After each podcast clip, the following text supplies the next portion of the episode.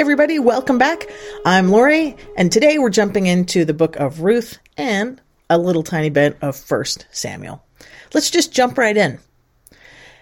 As we begin the book of Ruth, I want you to ask yourself a question. Have you ever thought, where is God in my life? Is he aware of me and my doings? During all the big stories of Nephi, Sam, Moses, Abraham, all of the big players, does he even know who I am? Stay tuned because if you've ever asked yourself that question or you're trying to ask that question today, the book of Ruth is for you. The Book of Ruth is an amazing powerhouse book. It's only four chapters long. In fact, it only takes you about 15 minutes to read, even if you read it out loud. So it's a quick read and it's a great story. So today we're going to go through quite a bit of it. Let's do a couple things when we start. So we're going to do Ruth first. We'll do First Samuel. It's just verses, uh, chapters one through three and a little bit later. But as we start into Ruth, uh, let's do a couple things. First, I want to have us look at a little bit of the setting and a little bit of the layout, and then we're just going to just jump right in. So first setting, second jumping in. Now, as we jump in, what I want you to do is ask yourself these questions as we go on. I want you to say, how is this like me? Because you see, scripture really is effective when we see ourselves in the story. How is this like me? And in the story of Ruth, there are a number of characters Ruth, Boaz, Naomi, and some others. And I want you to see yourself in all of them, male, female, old, young, whatever they are, I want you to ask yourself, how is this like me? And the second thing that I want you to be asking yourself is, how can I apply what they're learning in my life today? Now we're actually pretty good at that, is that application piece, but I want you to just peek into yourself first. What, what are you thinking, feeling? How is that like you? And then two, what can you do with that? What is it inviting you to do? Okay. All right. So the book of Ruth. First, a little bit of setting. There are only four chapters. Like I said, it's not very long. So if you haven't read it, we're going to go through some, but I want you to just go read it. Just stop what you're doing right now. Go read it. Okay. Welcome back. One of the things that's interesting about Ruth is it sets, it takes place in the setting of the book of Judges. Now, if you watched me last week, we already talked about the book of Judges and I cautioned you over and over again that the book of Judges is not all cheery and happy. In fact, it has a lot of violence, mayhem, blood, destruction, and, and not in a fun, fun way. I don't know if there's a fun way, but not in a light-hearted way, but in a very terrible sense. It's in that setting that we find ourselves in the book of Ruth. Additionally, Ruth is a perfect story where you can find the whole story in just a couple chapters. And that's unlike most other books. You can see that in Job and maybe in Jonah, but in most of the other books, like Sam, even in Exodus, it's a long time. There are lots of characters. So what's really great to look at Ruth is to look at the whole story as a whole. Say, what is this about and how is it, what is it telling me? Like, how is it like the beginning? How's like the end? How is that kind of repeating itself? Because you're going to see these patterns because it's this perfect little package. In fact, it's a beautiful story and one that I think we could spend a lifetime studying. Here's my shameless plug one more time. So I actually talk about it in my book, Real Heroes of the Old Testament by me. Thank you, Cedar Fort. So this just came out. And so this is, we talk about Ruth and the judges in here. So if you want to read a little bit more about her. Okay. So Ruth, it's in this time of the judges. In fact, that's how the book starts out. So I'm going to uh, start out right here in Ruth 1 1, and it says, Now it came to pass. That sounds like the Book of Mormon. Now it came to pass in the days of the when the judges ruled so right out of the gate, we see this is a time when things weren't going great for the family of Israel, for the Israelites. It was the time of the judges. Now we just spent a lot of time. So that's normally why you find it right after the book of Judges is Ruth, because they go together, at least in the timeline. So in the book of Judges, and then it keeps going and it says that there was in the time when the judges ruled, that there was a famine in the land Okay, bad news. More bad news. Now, famine happens often, but it's usually a sign of some kind of uh, disfavor. Things aren't going great. So they really need the Lord's hand right now, but things aren't going great. There's a famine. So it's the time of the judges reminding us of this terrible time, and there's a famine. Uh oh, bad news already. So we're already like, this isn't going to be, this is going to be a tough story. There's a certain man of Bethlehem, Judah, went to sojourn in the country of Moab, he and his wife and his two sons. And the name of the man was Elimelech, and the name of his wife was Naomi, and the name of her two sons were Mahlon and Chilion. Eph- Ephrathites, Ephrath, sites, yeah, that one, of Bethlehem, Judah. And they came to the country of Moab and continued there. Now, let's talk about what the setting is because this is important. So remember, when the Israelites settle in the land of Canaan, they're given certain lands according to their tribes. Now they are in this Ephrathra, that word that I had a hard time with, which is really the area of Bethlehem. So they're in there. Now Jerusalem, it's just really a suburb of Jerusalem, just a few miles outside of Jerusalem, but Jerusalem is the city we know it doesn't exist yet. That's going to come later. So it's telling us these guys uh, are coming from the same town that uh, Jesus is going to become come from and also be born in Bethlehem and also David. So we're like, okay, so they are Israelites, they're born there, but they're going to move and they're going to go to Moab. So the first thing we should be asking ourselves is why are Israelites leaving the promised land land and going somewhere else. And so that's one of our themes, right? We're usually coming back into the land. Then we see Jacob and some of the others leaving, but they return. So you're like, oh, this is already strange. Why would they leave the promised land? We heard about it. It was a famine.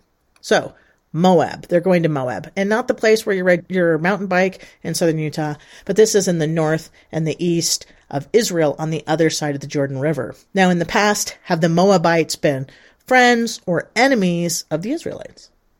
They've been enemies.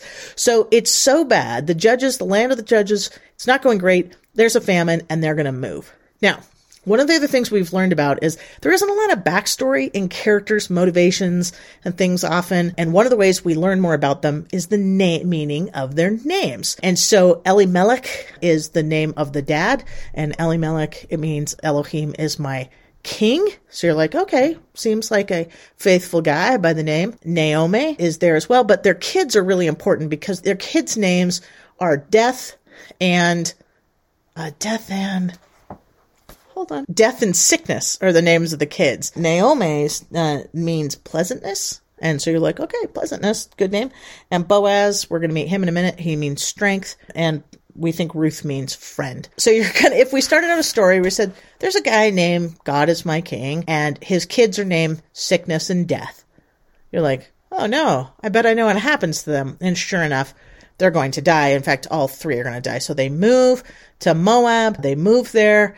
And then I'm just spoiler alert, sorry, but they move there to Moab and the two sons get married to Ruth. She was from Moab, so she's uh, not an Israelite and is the other daughter in law, and those are the two daughter in laws. But then the two sons, sickness and death, do indeed die. In fact, the dad dies, and then the sons die.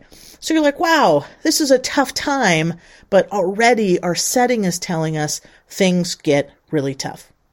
Now, we hear about tough times in scriptures. This isn't new. We have tough times in our lives. However, this story is a little bit unique because these are just normal people. They're just people who are living and they move and they get married and then they die. So, what's one of the really great things about the strength of the story of Ruth is it's a story of everyday people. Right? So you're like, okay, this is like my story, right? They're just everyday people living everyday lives when tragedy strikes.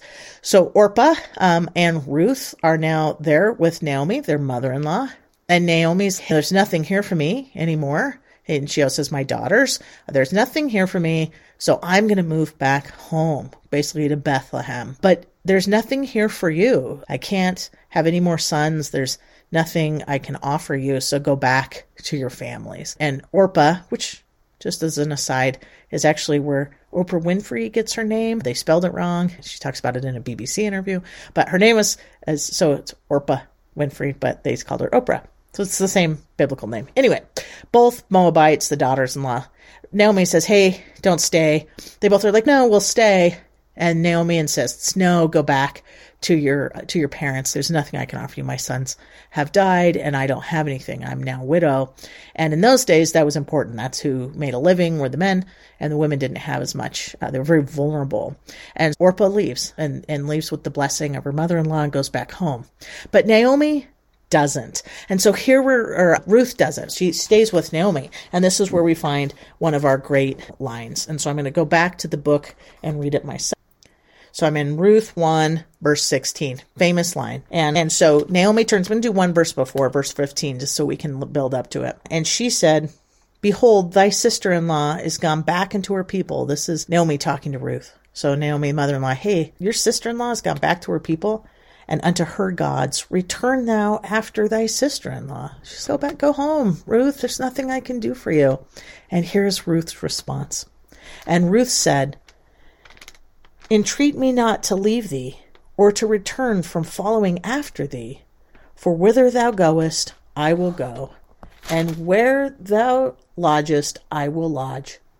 Thy people shall be my people, and thy God my God. Where thou diest will I die, and there will I be buried. The Lord do uh, unto me, then more also. It ought to, I'm sorry, if aught but death part thee and me. I should put my glasses on. Okay, so we've heard this. Whither thou goest, I will go wherever you go, you know, I will be buried there and your God will be my God. It's an oath, right? She is swearing that she will continually stay forever and just be ever loyal to her mother-in-law.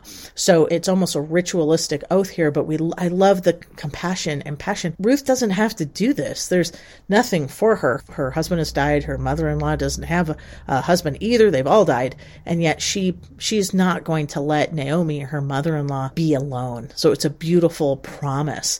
And from that moment on, Naomi never turns her aside again, either tries to convince her lovingly to return, because we see that that power of that oath, wherever you go, I will go. And wherever you will lodge, I will lodge. And she swears, I will, your gods will be my God. So she's, I'm in. I'm all in. So a beautiful promise. So we learn from Ruth that Ruth is, Ruth is exceedingly loyal. So during this troubled time, we learn that Ruth is loyal. So we've now met our main two characters, Naomi and Ruth. Okay. So I want you to, as we keep going, see yourself in those stories. Okay. So they continue on. This is still chapter one. So we're almost done with chapter one. And then I love this in verse 18. Now, speaking of Naomi, it says, When she saw that she, Ruth, was steadfastly minded to go with her, then she left speaking unto her. There was no arguing with her. She was clearly coming. And verse 19, so they, so the two went so they too went until they came to Bethlehem. And it came to pass, when they were come to Bethlehem, that all the city was moved about them. And they said, Is this Naomi? And she said unto them, Call me not Naomi, call me Mara, for the Almighty hath dealt very bitterly with me. So the whole town, these people are coming back. So they gather around who's coming back to town. And they're like, well, is that Naomi that just left a few years ago? We remember her. And she's, don't call me Naomi. My name is Mara.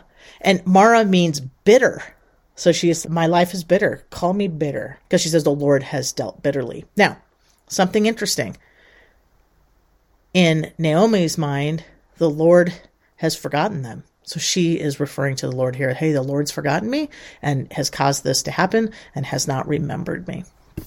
Okay, so that's where we Now, so the people are introduced. So we're to see this beginning story of this tragedy, the setting, the tragedy. We meet our main two characters to begin with. We're going to meet Boaz next, but we also see where the townspeople come together. The story is starting with the townspeople coming together and Naomi saying, I've had this tragedy happen to me, and I think maybe the Lord isn't blessing me. And we're going to see that contrasted in the end, that same exact part of the story. Okay, got it? Okay, so what's this about? this is about normal life, right? This is about things that happen to you and I that are just tragedy happens. We try to do our own uh, things. We try to uh, live a good life, and yet tragedy is going to befall us famine, death, family disasters, financial ruin, all kinds of things. And we're like, well, here we are. So the story of Naomi and Ruth is very much like our day-to-day stories and i love that so we're like okay this is this could be my story sadly but okay so we're going to see what happens next so let's jump to chapter 2 and then we're going to be introduced to our next character. Chapter 2 verse 1 and naomi had a kinsman of her husband's a mighty man of wealth of the family of elimelech and his name was boaz. And boaz means strength. So we're going to say okay we're meeting this guy and right out of the gate his name is strength and he is a distant relative. He's a relative of the of the family. And ruth the moabitess she's a foreigner right so she's a foreigner said unto naomi let me now go to the field and glean ears of corn after him in whose sight i shall find grace and she said unto her go my daughter and she went and came and gleaned in the field after the reapers and her hap was too light on, on part of the field belonging to Boaz, who was the kindred of Elimelech. Okay, so I don't know a lot about farming, but let me tell you what some of the welfare rules are. So uh, Naomi's el- a little more elderly, so Ruth says, I will go out and try to find food for us. Now, it's part of the barley harvest. So it's time of the harvest when they arrive there. And so they're getting like the stalks of barley, whatever barley looks like. And the grains on the, the top and the uh, chaff is on the bottom. And what you would go out and do is they would go out and gather those up. You've seen where they do shocks of wheat or barley. So they gather them up like this. And so the gleaners and the farmers are helping Boaz, right? They're the hired help of Boaz, this barley farmer who is, is well off and is a distant relative. So she's going to go out and gather. Now she's not hired, but one of the welfare rules of the time that we read in Leviticus is that you were supposed to leave the corners of your field harvested so that anyone who was down on their luck or poor could come by and gather it. Additionally, if you dropped certain amounts of them, you're supposed to leave them additionally for someone poor so they could come by. So it's a great welfare system. It isn't necessarily handout or anything, but if someone's really down on their luck, they, you're leaving some for them and they can come gather. So that's what Ruth is doing. So Ruth shows up. She's younger, right? So she can do this backbreaking labor. So she goes out and she's gathering up the barley from the corners or the stuff that's fallen. And she just happens, she just happens to go to Boaz's field. And, it, and then again, it, remember it says that Boaz uh, was this family member.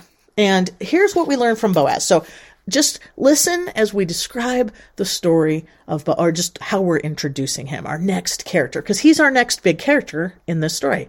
So we've met Naomi, bitter, Ruth, very loyal, but foreign, very foreign. So they would have been, uh, remember, they would have been a little bit like, oh, foreigner, not sure, and our ancient enemy, but we're not really sure about her yet. So here's how we're going to introduce uh, Boaz. And I'm in verse 4 of chapter 2. And behold, Boaz came from Bethlehem, and he said unto the reapers, The Lord be with you. And they answered him, The Lord bless thee. Then said Boaz unto his servant that was set over the reapers, Whose damsel is this? And the servant said, that uh, the servant that was set over the reapers answered and said, It's the Moabitish damsel that came back with Naomi out of the country of Moab. And she said, I pray you, let me glean and gather after the reapers uh, among the sheaves. So she came, and has she continued, even from the morning until now, that she tarried a little in the house. So she says, Who's that girl? And they said, Oh, that's, uh, that's, you haven't heard? Uh, that's, uh, that's Ruth, and she's uh, foreign, but we already know about her. She's been great. She's been trying to help out Naomi, and uh, she's been here all day. She asked if she could do the gleaning part, and I said, "Yeah, this is a servant. I, yeah, yeah, yeah, you can do it." And uh, and she's been working all day, except just for a, small, a, sh- a short break that she took over the uh, campsite that we have for the gleaners. And wow, and so Boaz is not. But no, did you notice the first thing we did when we met him? When he walks out, he's wishing the blessing of the Lord onto his workers. And they immediately respond back in kind. This is a great man. This is a man who is a faithful man. Now we learn later he's a little bit older, in fact. So he's a hardworking guy. He loves his workers and his employees, and he blesses the wishes the Lord's blessing. So the first thing we notice about him is is he's a faithful man. And then he immediately knows notices Ruth, talks to the foreman. The foreman's she's been working all day, whatever. And then what's Boaz gonna do? Our introduction seems pretty good of him, but what's he gonna do? And then we read the next verse. And then Boaz, verse 8, then said Boaz unto Ruth, Hearest thou not, my daughter? Go not to glean in another field, neither go from hence, but abide here fast by the maidens, lest thine eyes be on the field that they do reap, and go thou after them. Have I not charged the young men that they should not touch thee? And when thou art uh, athirst, go unto the vessels and drink of that which the young men have drawn. So Ruth, I'm sorry, Boaz realizes who Ruth is and her loyalty and her love for Naomi. Everyone in town's heard. And so he tells her, don't go to other fields. You can harvest right here. where it's safe.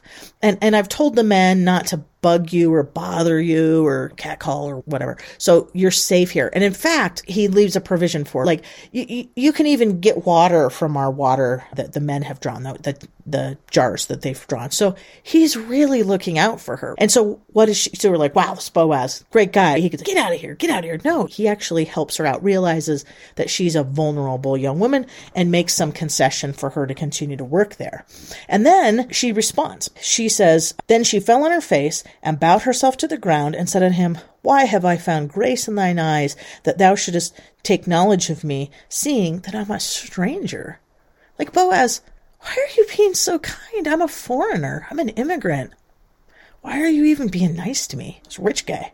And, uh, and he answers in verse 11, And Boaz answered and said unto her, It hath fully been showed me all that thou hast done unto thy mother in law since the death of thine husband, and how thou hast left thy father and thy mother and the land of thy nativity, and art come into a people which are, are thou knewest not heretofore. The Lord recompense thy work, and a full reward be given thee of the Lord God of Israel, under whose wings thou art come to trust. So he says, I'm sorry, it's clunky reading, but Boaz realizes, he says, Why are you doing this for me? And he says, I have heard about how loyal you are to to your mother-in-law and, and you haven't left her. So he just feels this great compassion for her because of her great loyalty. So her great loyalty is being paid back, repaid in Boaz, a good man, a man who is doing the things that the uh, law of Moses command him to do, right? He's left the fields a certain way. He's asked his men to not pester the women. He's uh, provided water and shade and protection for them and lets her do all of these things. So we realize he's a good man doing the, just obeying the day to day laws that he should. He honors Ruth for her loyalty to Naomi. And so even though she's a foreigner and even though she's a young woman who's you know, is working in his field, he is, I'm going to help you out. And so she said that. And then she says in verse 13, chapter 2, Let me find favor in thy sight, my Lord, for that thou hast comforted me, and for that thou hast spoken friendly unto thine handmaid, though I not be like unto one of thy handmaids. And Boaz said unto her, At mealtime come thou hither, and eat of the bread, and dip the morsel in the vinegar. And she sat beside the reapers, and he reached her parched corn, and she did eat, and was uh, sufficed and left. And when she was risen up to glean, Boaz com- commanded his young men, saying, Let her glean even among the sheaves, and reproach her not, and let fall also some of the handfuls on, of purpose on her for her, and leave them, that she may glean them, and rebuke her not. So he's even he goes out of his way even more so he's, you know, come eat lunch with us and provides bread and then they dip it in uh, vinegar oil. So they're like, you know, bread and butter kind of thing. So they're like, hey, have lunch with us. Okay. And then he even tells the guys, hey, you guys, when you're gathering up these uh, shocks of barley, let a few fall, let a few extra fall so that she has enough not only for her but for her mother-in-law. So he he continues to just bless her. So you're like, okay, this is cool. Boaz is cool. Ruth is working hard and he's really going out of his way to bless her. And, and then it says she, so she, they do that. They let some extra fall. So she gleans that, picks that up, and then and, until the evens, she works all day. And then she beats out what she had gleaned, what a stalk looks like. But if you have a stalk of barley, the top of it, right, like wheat, has the grain, and beat it, and then you throw the chaff up, and the chaff blows away in the glean, and so you gather the grain. And so as you gather the grain, she has a, a bunch. She has like 30 or 40 pounds worth. So she works all day, but because of what they're helping, blessing her with, she is able to get enough. And so she takes all of this home. So you're like, okay, this is awesome. Boaz shows up. Ruth's awesome. Boaz is awesome, protecting her. The story's really starting to take a turn. Okay, so that's how about chapter two is about to end. Yet, one more thing. Ruth goes home to Naomi and brings this bunch of barley home. And so as she brings it home, her mother in law says, like, where have you been all day? This is a crazy amount. Like, how has this happened? And Naomi, and she says, I, I, I was gleaning all day and I just happened to be in the field of Boaz. And then Naomi, verse 20, and Naomi said unto her daughter in law, Blessed be the Lord, who hath not left off his kindness to the living and to the dead. And Naomi said unto her, The man is near of kin to us, and one of our next near kinsmen. And Ruth the Moabitess said, He said unto me also, Thou shalt keep fast by my young men until they have ended all my harvest. And Naomi said unto Ruth her daughter in law, it is good, my daughter, that thou go out with his maidens, and they meet thee not in any other field. So she kept fast by the maidens of Boaz to glean unto the end of the barley harvest, and then of the wheat harvest, and dwelt with her mother in law. Okay, so they realize their fortunes are changing, and Naomi starts to put it together. I know who Boaz is. He's one of our kinsmen. He's one of our near kinsmen, even. Not near enough that clearly they went to him for help, but near enough that she's, I know who that is. And yes, yeah, stay there. He's a good man. Stay there and keep uh, doing what he suggested is gleaning and harvesting there. So she stays through the entire rest of the harvest. At the end of the harvest, we hit chapter three. Now, as you get to the end of chapter two, be asking yourself, this is a story about regular people going through regular trials, and they seem to be good, but so far, what is this really about? Now, remember the question we asked at the beginning Is the Lord really aware of me, even during my normal day to day things? Is He there? And I want you to notice something as we continue the next couple chapters and see if you can see it. Where's God in this story? There's no miracle of the Red Sea. There's no Passover. There's no plagues. There's no things like we've read in Exodus, right? There's no wonders being performed. There's references to God, right? They say, oh, I might be uh, blessed by God right now, or I might have had a tough time. But the narrator, nobody's telling us what God's doing and what God's thinking. Where is God in the story?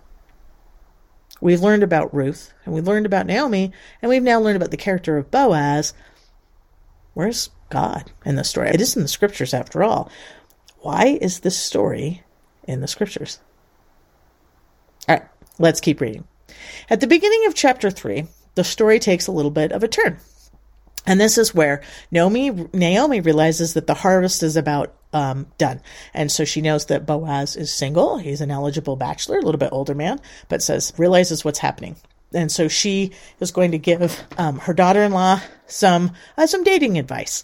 And so she's, hey, Ruth, I want you to do a thing. I want you to to change your looks a little bit. You're wearing your mourning clothes, mourning for your and it's time for you to let people know that you are available again, available for marriage and dating. And so you're going to change your mourning clothes and you're going to change your clothes. And then when you go to the barley harvest at the end, they work really hard. They have a party. I was thinking like a barn raising. And so as they have that, I want you to approach Boaz and, and basically let him know that you're interested. And so this is, this is how they do it. So she says, um, this is Naomi's really great dating advice in chapter 3, verse 4. Uh, when it shall be, when he, we're talking about Boaz, lieth down. Remember, this is a really long, like they're going to be out all evening doing this a barley harvest, a sweet harvest, and so they're going to be tired. So they're just going to uh, be out in the summer, end of the summer. They're going to be out there sleeping in the fields. And so when this happens, I want you to, she, he, when he lies down at this time in the evening, thou shalt mark the place where he shall lie, and thou shalt go in and uncover his feet and lay thee down, and he, and he will tell thee what thou shalt do. And Ruth was like, oh, okay, I'll do it. So this is a little bit uncover his feet. He, let's say he's out there sleeping and she's going to uncover his feet and then just lay there. So at one point he, that's what she does. So they've worked all day. They're exhausted and she, he's asleep. And again, this is out in the fields right after the harvest and she uncovers his feet and lays down there. And it says he wakes up startled and is like, who, what, who's down there? Who's down there? What's who's sleeping on my feet? Who's touching my feet? And she's, oh Lord, it's just it's just me, Ruth. And and what do you want me to do? And he says, and she asks for protection. So he says, okay, I'll cover you with the uh, corners of my cloak. And basically, I will protect you. I will protect you. And so he says, Blessed, this is verse 10 of chapter 3 Blessed be thou of the Lord, my daughter, for thou hast showed more kindness in the latter end than at the beginning, inasmuch as thou followest not young men, whether rich, uh, whether poor or rich. And now, my daughter, fear not. I will do unto thee all that thou requirest, for all the city of my people doth know that thou art a virtuous woman. So there's nothing untoward going on with this feet thing. It isn't some kind of euphemism for something else going on. But she interrupts his sleep and then she makes it known, hey, I'm, you know, I really like you. And so he's, I like you too. And so he, I need your protection, right? And she's, he's, hey, I love this part though. I love your loyalty, but I also see that you didn't go after the good looking or the young ones, but just me, just normal guy. He's a really faithful, good man, as we saw, and he, she's chosen really wisely and he's chosen really wisely. So we're like, oh, this is so cool that these two people are coming together. Someone who is a good man, who he's maybe not as good looking or as young as some of the other farmers in town, and she is an immigrant and poor, yet a hard worker, loyal and beautiful. And so they're like, hey, and he says, you know what? I'll protect you. And so he tells her that. I will do that. So he says, okay, so here's the, remember Naomi told her, do whatever he says. So he says, all right, tomorrow we'll meet at the town gates and, and I'll take care of it.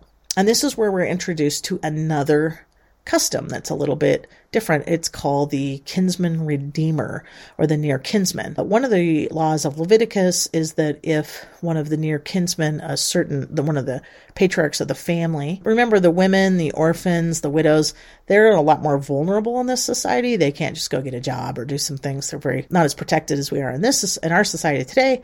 And so they one of the laws to protect them was that one of the men of the family, if they were unmarried, would marry them, and that would help um, continue the line. That would bring them in protection and give them a kind of salvation as a family member. But uh, one of the other things that sometimes they do too is if they've fallen on hard times, say in debt or, or debt slavery, they would redeem them. So this kinsman, this family member, near family member, is called the kinsman redeemer, the one whose assignment it is to say, when this happens in the family, your responsibility is to save them, is to redeem them. It is often the responsibility of the oldest son, and that's why he gets a double portion of the uh, inheritance from his father. So he doesn't get everything, but he gets twice as much as all the other brothers because his job is to use that to do exactly what's happening here is to support the family members, the widows, the orphans, uh, those that have sold themselves into slavery. That's literally what the word redeem means to pay off their debt. They are going to be the kinsman redeemer. And it's Boaz's assignment. He is one of the nearest kinsmen. So they're going to say, okay, we can take care of this. I can be your kinsman redeemer. And so they say, yep, I will meet you there. But they say, hey, there's a, there's, so the story kind of continues. The very last chapter, it, it, chapter four, it says, then when Boaz goes up to the gate, so everything is always taking place at this gate at the, uh, remember when we started, when they come into the town at the gate, the women are like, is this Naomi? She's like, call me better, right? And so it's the same place. So we're back. The story is ending where it began. We're at the city gate. This is where all the judgments take place. It'll often say the judges met at the gate. That's where it's like the market. So they're going to go there. So Boaz is going out to the gate and he sits himself there. And behold, there's this other kinsman. So there's somebody else that's a little bit closer related to Naomi and Ruth and so could potentially marry Ruth. And so Boaz is like, hey, I'll take care of it.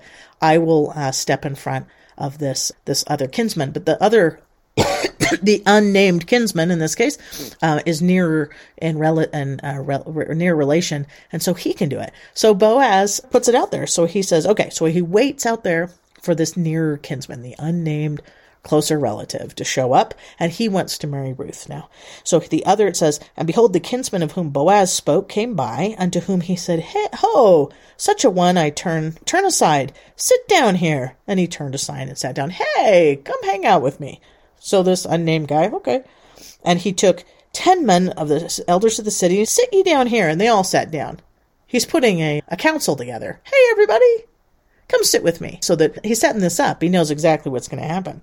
And he said unto the kinsman, uh, Naomi, that's come again out of the country of Moab, selleth a parcel of land, which was our, our brother Elimelech's. And I thought to advertise thee, saying, Buy it before the inhabitants and before the elders of my people, if thou wilt redeem it. But if thou wilt not redeem it, then tell me, that I may know, for there is none to redeem it besides thee. And I am after thee. And he said, I will redeem it. So Remember, the near kinsman can do it. So this is this unnamed kinsman. Hey, so I, I know Naomi. She's got some land.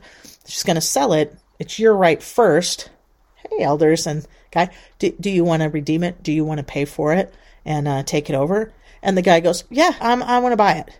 And then Boaz says, Oh, maybe you didn't know this other part of the story. And then Boaz says, What day thou buyest the field of land of Naomi, thou must buy it also of Ruth the Moabite, the wife of the dead, to raise up the name of the dead upon his inheritance.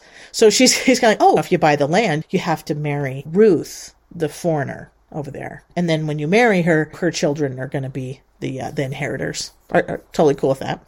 And uh, and the kinsman says, "Oh, I cannot redeem it for myself, lest I mar mine own inheritance. Redeem now my right to thyself, for I cannot redeem it." So Boaz kind of sets this guy up. He knows that the guy doesn't want to marry a foreigner, doesn't want to take on Ruth, but starts with the land and then says, "Oh, but if you don't want it, I'll do it."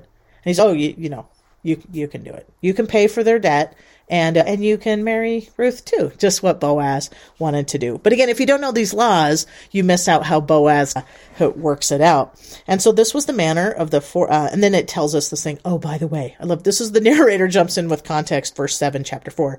Now this was the manner in former time in Israel concerning redeeming, concerning changing, for to confirm all things. A man plucked off his shoe and gave it to his neighbor, and this was the testimony in Israel. Therefore the kinsman said unto Boaz, Buy it for thee. So he dropped his shoe.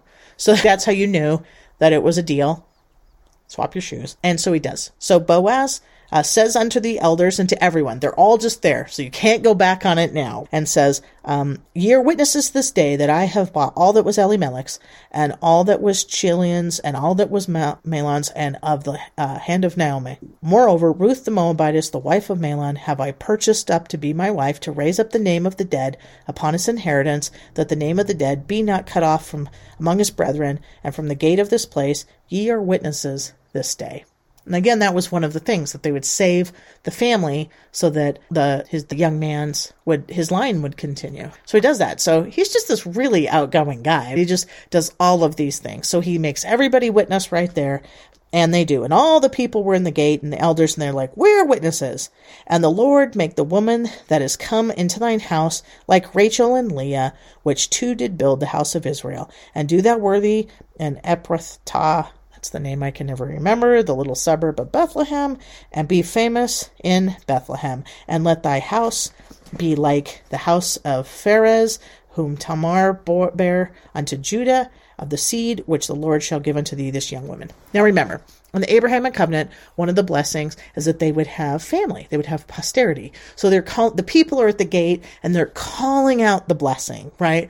May you be as as uh, blessed as Rachel and Leah. May you be blessed like these other ancient people, Tamar and etc., Boaz and Ruth. So they're all witnessing this great redemption that Boaz does, and this great combining families and blessing the um, Abraham's blessing upon them, and reminding us of that blessing. Now remember, at the beginning of the story, what was it like? My name is Naomi. Don't call me that though. Call me Mara because the Lord hasn't blessed me. And now it's the opposite. The Lord is blessing them, right? Oh, we didn't realize it, but this whole time the Lord is blessing them. And then you get this last, this just culminating moment. We're almost done with the book of Ruth. This is great. Hold on. This is it. Verse 13. So Boaz took Ruth, and she was his wife. And when he went in unto her, the Lord gave her conception, and she bare a son. And the woman said unto Naomi, Blessed be the Lord, which hath not left thee this day without a kinsman, that his name may be famous in Israel. And he shall be unto thee a restorer of thy life, and a nourisher of thine old age. For thy daughter for thy daughter in law, which loveth thee, which is better to thee than seven sons, hath borne him. And Naomi took the child and laid it to her bosom, and became nurse unto it. And the woman, her neighbors, gave it a name, saying, There is a son born to Naomi. And they called his name Obed. And he is the father of Jesse, and he is the father of David. So remember, they left with no family and nothing. And because of Ruth's great loyalty and Boaz's great compassion and worthiness on doing the small things, obeying the Torah, every day by being good to his workers, by let, being kind to the immigrant and Ruth being loyal, this great redemption comes to pass. That Naomi, Ruth, and Boaz become a family, and they have a son, and his name actually means, if I remember right, servant, Obed. He becomes a servant. And you're like, wow! And it's all this thing that was turned from the, the terrible of the beginning is turned in the past. So from this seemingly normal story of tragedy and good people doing the right things leads to the grandfather, the grandfather of David. Ruth is the great grandmother of David. These normal people, uh, in fact, an immigrant, right? The enemy, but become, because of her loyalty and faithfulness, she becomes this great uh, a woman and a great example. And because of Boaz's great compassion and following the day to day laws and covenants of just being a good guy every day, he becomes as well somebody great in the history of all of Israel. So, do you remember the question that I asked at the beginning? Is the Lord really aware of me? And maybe great big miracles don't seem to happen in my life. But here we see in the book of Ruth, by doing regular day to day things, we can be blessed of the Lord, and the Lord is very aware of us. Did you notice that God is only mentioned by some of the characters? The Lord bless us, the Lord remembers us, but there's no big overwhelming theme. The Lord doesn't speak in here. The narrator doesn't refer to the the, uh, the Lord. There's no quote from the Lord. And I wonder if that's not part of the message as well. That in our day to day lives, the Lord is very aware of us. And when we do small and simple things every day, great things can come to pass. And the Lord can work miracles in our lives, just like He does in the life of Ruth and Naomi and Boaz, who become the great grandparents and great grandparents of David. The line of the Lord Himself. Through this line, Jesus will be born through normal, regular people doing normal, good, day to day things. Ruth is a beautiful story, and if you want to go back and read it again, now read it and see if you don't see, uh, understand what the barley harvest is about, what this kinsman redeemer, and what these rules are about, and see that loyalty and goodness of both Ruth and Boaz. And also, remember, look at yourself as each of the characters. How are we sometimes like Naomi, where we don't see the Lord's hand in our lives, but then we're blessed and we call on Him and say, ah, I recognize now. How are we like Boaz? Are we asked to just be good every day? Even when maybe people don't like it as well, we're not as handsome or, or young as some other people. Do we recognize the Lord's hand and do we continue to do good things? And maybe we're sometimes like Ruth. Maybe we're the foreigner and the immigrant. Maybe we're a little bit different than everybody else. And yet we choose to be loyal and witness that the Lord is in our lives. And through them, great things will come to pass. That's the story of Ruth. All right, let's jump into one more quick story, and that's the book of Samuel. All right. Whew, that was tough. All right, Samuel.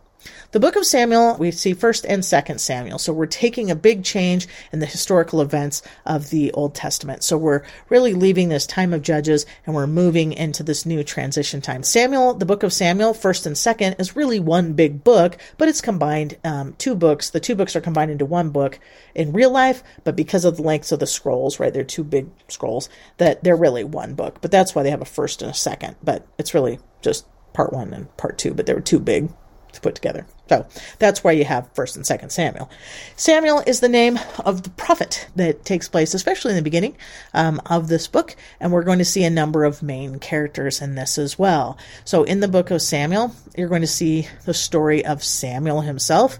You're also going to see the story of Saul, uh, the first king, and you're going to see the story of David. And so these are some of the really great, the golden age, the unified kingdom of Israel are all going to be really set in these first um, few chapters. So that's where we get also, you're going to go through these stories and then back through some of the same stories in the book of Kings. So you're going to repeat the Kings and Chronicles. This all kind of goes together. So Samuel, one book, Kings afterwards, and then Chronicles is the same story written later about the same characters. And in the Jewish Old Testament, they're the last books as Chronicles, but they're going to go through. So I like to think of them as different Samuel and Kings go a little bit more chronologically, but Chronicles is a retelling. And so they go together. So it, they're a compare and contrast. There's some different stories, some stories left out, different things happening, but you're going to see that much like we see in the Gospels, right? Different tellings of the same stories to give different perspectives and highlight different things. And so that's what's going to happen here. So when you're going to read through Samuel Kings Chronicles, you're like, ah, some of the same story. So you don't get over the same stuff. Okay. So that's where we're hitting Samuel. But Samuel is going to be our first main character. And we're going to be introduced to him through one of the great heroines of the Old Testament, Hannah, his mother. So in chapter one of Samuel, we read a snip, read the uh, story of her. Now I want you to also remember whenever we meet characters and we spend a lot of time on them and we hear a lot from them, that's rare. We don't often hear a lot about what's going on in the inner lives and the inner workings. Maybe a few verses, but in this case, we're going to get some of the most in-depth story of Hannah. Hannah is also going to, uh, Samuel's mother, is going to be a key character to understanding who Samuel is in the story. Okay. There was a certain man of the city of Mount Ephraim, and his name was Elkanah and son of Jeth, and son of Elihu, and son of Tohu, and son of Zuph, and son of Ephrathite. And he had two wives. The name of one was Hannah, and the name of the other was Peninnah. And Peninnah had children, but Hannah had no children. And this man went up out of the city yearly to worship and to sacrifice unto the Lord of hosts in Shiloh. And the two sons of Eli, Hophni, and Phinehas, the priests of the Lord, were there. Now, there's a lot going on in this first section, so let me lay it out because it's going to be important later. So remember the tabernacle, the Israelites have marched around all over, and then they land the tabernacle, that mo- mobile temple building, and they park it in Shiloh, which is not Jerusalem, okay? It's not Jerusalem, it's a little bit farther north. And they park it, but they make it a permanent place. So that's where they are, Shiloh. So they've gone there. And the two sons of Eli is the high priest, and he has two sons, and those are the, the names names of Hophni and Phineas. And so they're there, right? Eli, high priest, Hophni and Phineas, they're all there. And then we read about this man. Now, what's interesting is this Hannah's husband is just this man, because it's not about him. The story isn't about him. He is righteous. He goes there to do his yearly sacrifice as he's supposed to. He's, he's a righteous man, but his wife, Hannah, is unable to bear children. And so we meet Hannah and we're like, interesting. So it's not about him, it's about her. And then you're going to see this theme that we're going to see over and over again about a, a couple uh, who is unable to have children. And so, can you think of any other stories in the Old Testament or even the New Testament about a couple who can't have children. So you might have thought Sarah and Abraham, remember? They couldn't have children. So they have Ishmael, and then they have Sarah doesn't have them, but Hagar does. And then we have Isaac, he's the miracle child. But then Rebecca, I'm sorry, Rebecca has has a hard time, and then she has the twins, Esau and Jacob. And then Jacob's family, off and on, right? Rachel can't have children for a long time, but Leah has a bunch. And so there's this ongoing, this whole family has a hard time having children. And so you're going to see it over and over again that the, the family has a hard time. In the future, from this time of Samuel, you're going to see that also of other women that cannot have children. And can you think of one right at the outset of the New Testament? A woman, in this case elderly or for some reason cannot have a child, but her husband is worshiping at the temple. Elizabeth and Zachariah, Jesus' family members, right? Near family. It says they're cousins or at least from the same town or something. And so they are elderly, but they don't have children. And then they have John the Baptist. And so we're going to see this theme over and over again of uh, people who cannot have children except by the grace of God, except through faith and miracles. The Lord has to intervene on their behalf. Abraham, Sarah, Rebecca, Jacob, Isaac. Ray, Leah does a great job, but Rachel has a hard time. And then Elizabeth, right? Baby John, and even Mary, the mother of Jesus, only by the act of God is she able, right? She doesn't even have a husband, and so she's able to have a child. So we see this theme only by the intervention of God. So we know that this is God's action that is making this happen. So we're introduced to this man who is righteous, goes to the tabernacle at Shiloh, and Hannah uh, cannot have children. Okay, that was a super lot packed in there. But now we know more about Hannah. She is unable to have a child, but her husband is righteous. And when the time came, um, that Elkanah, that's the, this man, offered, he gave to um, Peninnah, his wife, and to all her sons and her daughters portions. They give them the portions of the uh, sacrifice, his other wife. But to Hannah he gave a worthy portion, for he loved Hannah. But the Lord had shut up her womb. And her adversary also provoked her sore, for to make her fret, because the Lord had shut up her womb. Again, we see her husband loves her, but she's unable to have a child. But but he she has a great husband who do, loves her anyway. But she's teased about it. And and as he did so year by year, when he went up to the house, so this this husband Elkanah was awesome. But as he went up there, she provoked her her enemy, or probably that other sister wife, and she wept and did not eat. And then Elkanah, her husband, then said Elkanah, her husband, to her Hannah, why weepest thou? And why eatest thou not? And why is thy heart grieved? Am I not better to thee than ten sons? And what a cool guy, right? He doesn't hold it against her that she can't have kids. He's like, it's still great that we're together. And Hannah rose up after they had eaten in Shiloh and after they had drunk. And now Eli the priest sat upon a seat by the post of the temple uh, of the Lord. And she was in bitterness of soul, and she prayed unto the Lord and wept sore. And so her husband tries to console her, but she's inconsolable. She just feels terrible that she can't have this thing, this blessing that she really wants, this family. And even though her husband's great, uh, she feels terrible. So she's just really troubled. Now, Eli's the high priest, and so he's sitting outside the temple when all this, and he sees it. And she vows a vow. And it says this And she vowed a vow, this is Hannah, and said, O Lord of hosts, if thou wilt indeed look on the affliction of thine handmaid, and remember me, and not forget thy handmaid, but wilt thou give thine handmaid a man child, and I will give him unto the Lord all the days of his life, and there shall no razor come upon his head. So she makes a vow. It's called the Nazarite vow. And the Nazarites are specially dedicated servants. We talked about it a little bit when we talked about Samson. And one of the things they don't cut their hair, right? Like Samson. Usually it's only for a certain period of time, like a month or two. They also don't drink alcohol. They don't touch dead things. There are a bunch of rules. And during that vow, it's like the idea of fasting that when you do this thing, you're showing that extra dedication you want to make to the Lord.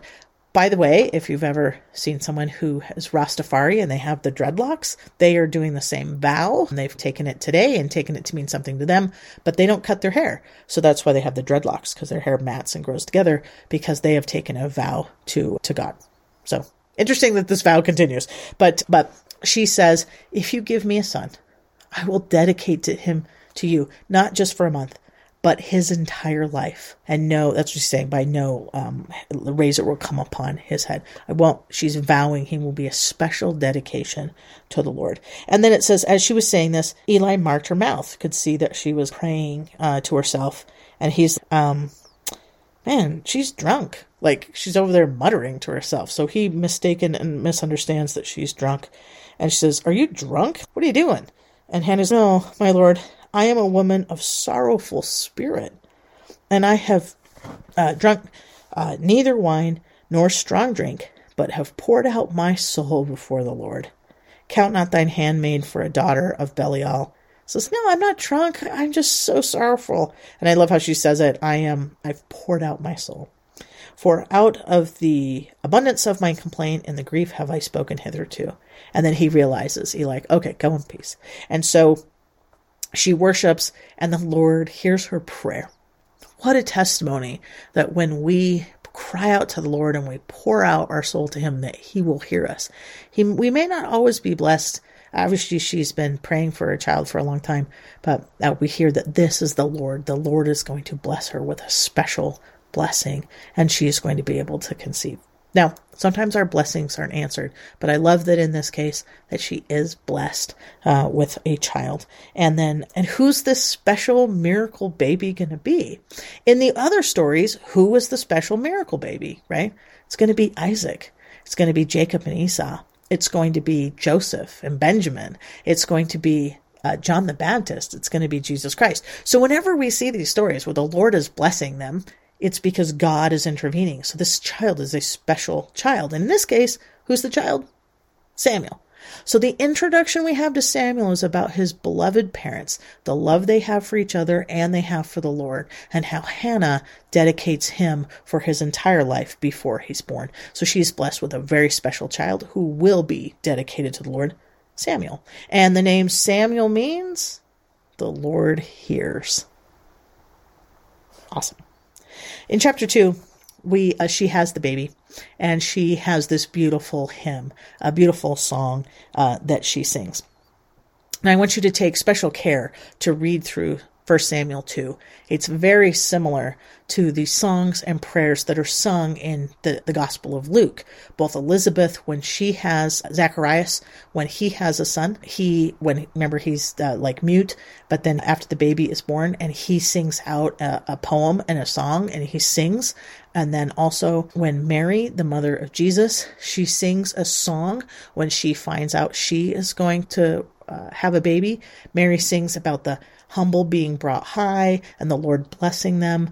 And Zechariah sings about the blessings of the covenant and how the Lord has remembered them and will finally save his people through John and Jesus. And Hannah is going to sing a song similarly. So you should, we should be thinking of all of these if you uh, together that they should be really reminding us of these exact same stories and how these songs go together. Luke certainly is when he relates Zacharias and Mary's songs, and they have that's I think it's the Benedictus it's called for John and the Magnificat for Mary in the Latin. But very cool songs, so go read those in Luke. But let's read Hannah's prayer or her song when Samuel is finally born. And this is, it says she prays in chapter 2.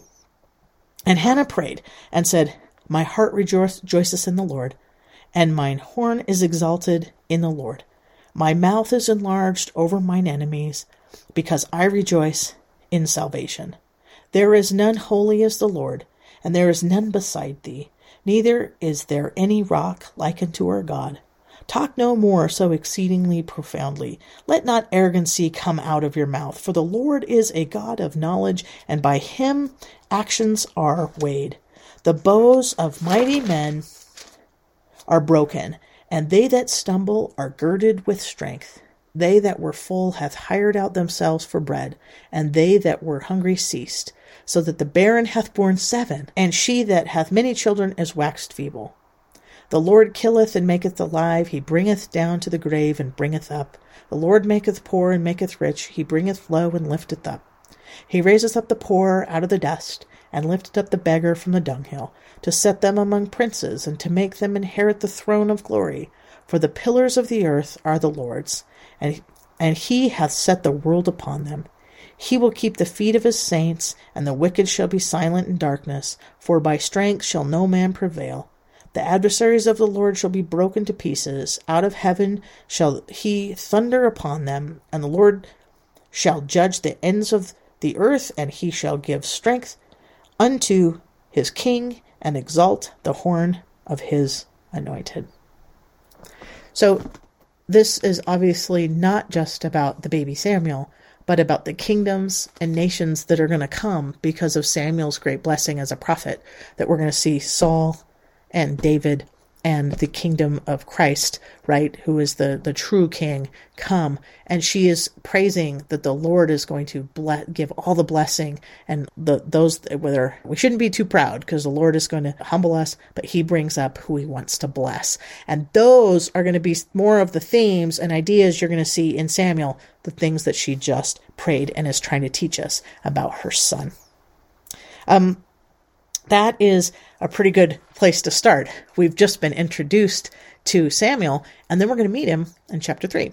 So when he's a little boy, remember Hannah has said that she will dedicate him. So she brings him to the temple to Eli, and there he's going to be uh, live there and serve as for the rest of his life. And so he is dedicated special. So he he's comes up to the uh, temple, and this is the famous story which I love. Samuel goes to bed. He's a little boy and he goes to bed there and and Eli the high priest is there and it says that when the lamp of God went out of the temple of the Lord where the ark was and Samuel lay down to sleep and the Lord called Samuel and he answered here am I and he ran to Eli so he doesn't Samuel doesn't recognize that it's the Lord he thinks uh, Eli's calling him.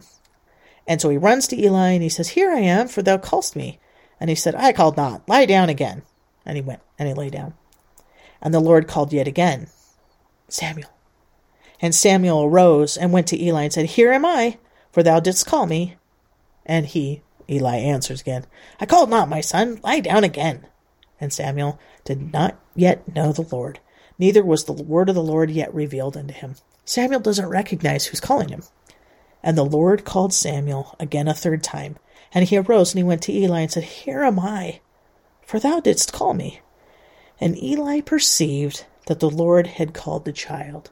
Therefore Eli said unto Samuel, Go, lie down, and it shall be, if he call thee, thou shalt say, Speak, Lord, for thy servant heareth. So Samuel went and lay down in his place. And the Lord came and stood and called at, as at other times, Samuel. Then Samuel answered, Speak, for thy servant heareth. Ah, what a beautiful testimony, how as we learn to hear the Spirit, that we can answer, Here am I, and your servant heareth. And that's my testimony that we will all hear the Lord and recognize Him in our lives and be able to be close to Him and serve Him as He calls us and asks us to go out into action. Remember the questions that I asked at the beginning. Not only what did we see in Ruth, but how we read Scripture.